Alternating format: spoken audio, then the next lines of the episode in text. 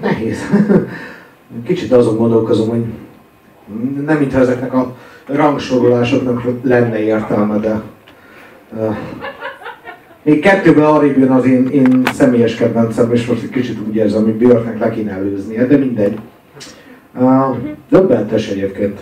Döbbentes. Tényleg azt mondom. Van egy olyan pszichés betegség, uh, erről csak egy páran tudtak egyáltalán fogalmazni erről a, erről a betegségről, annyira nehéz erről írni egyáltalán, vagy értelmeset mondani, hogy csak egyáltalán nagyon kevesen beszéltek róla, meg, meg írtak is róla. Ezt úgy hívják, hogy referenciális betegség. A referenciális betegség az egy olyan pszichés betegség, hogy az a kényszerképzeted, hogy a világ, az a panteizmusnak egy állapota, a világ az egy, a világ az te vagy, és a világon minden rólad referál, rólad beszél.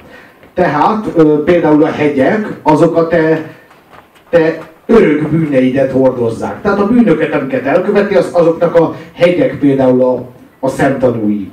Ennek, erről a betegségről a Nabokov írt egy elképesztően fantasztikus novellát, és a, ő azért, mert ő szenvedett ebben a betegségben. A Björk úgy tud erről az egész problematikáról beszélni, hogy a Björk végigésznél van. Tehát ő, ő nem, tehát ez fel nem merül, hogy ő izé kukú, vagy bármi, pontosan tudja, hogy mi van. És még közben iszonyatosan képzetten és lazán énekel is. És számára a referenciális betegség, ami az egyik legkeményebb pszichés betegség, amiről még aminek a leírása is bonyolult, de egyébként nagyon szenvednek tőle az emberek, és nagyon könnyen, nagyon rövid ideig élnek is utána.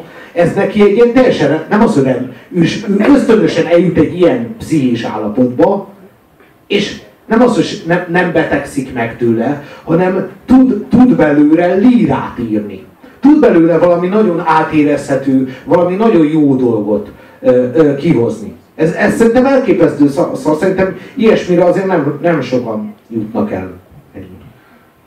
Hát az biztos, hogy az életrajzból sehogy sem következik az, hogy az a csaj így ennyire el, el legyen baszva. Tehát, hogy, így, hogy ezeket a terheket, ezeket a fájdalmakat, ezek nem következnek az életrajzból. Tehát itt, itt valami más, tehát itt, val, itt tényleg valahol máshol kell keresni az okokat, vagy máshol kell keresni a forrását az ő művészetének.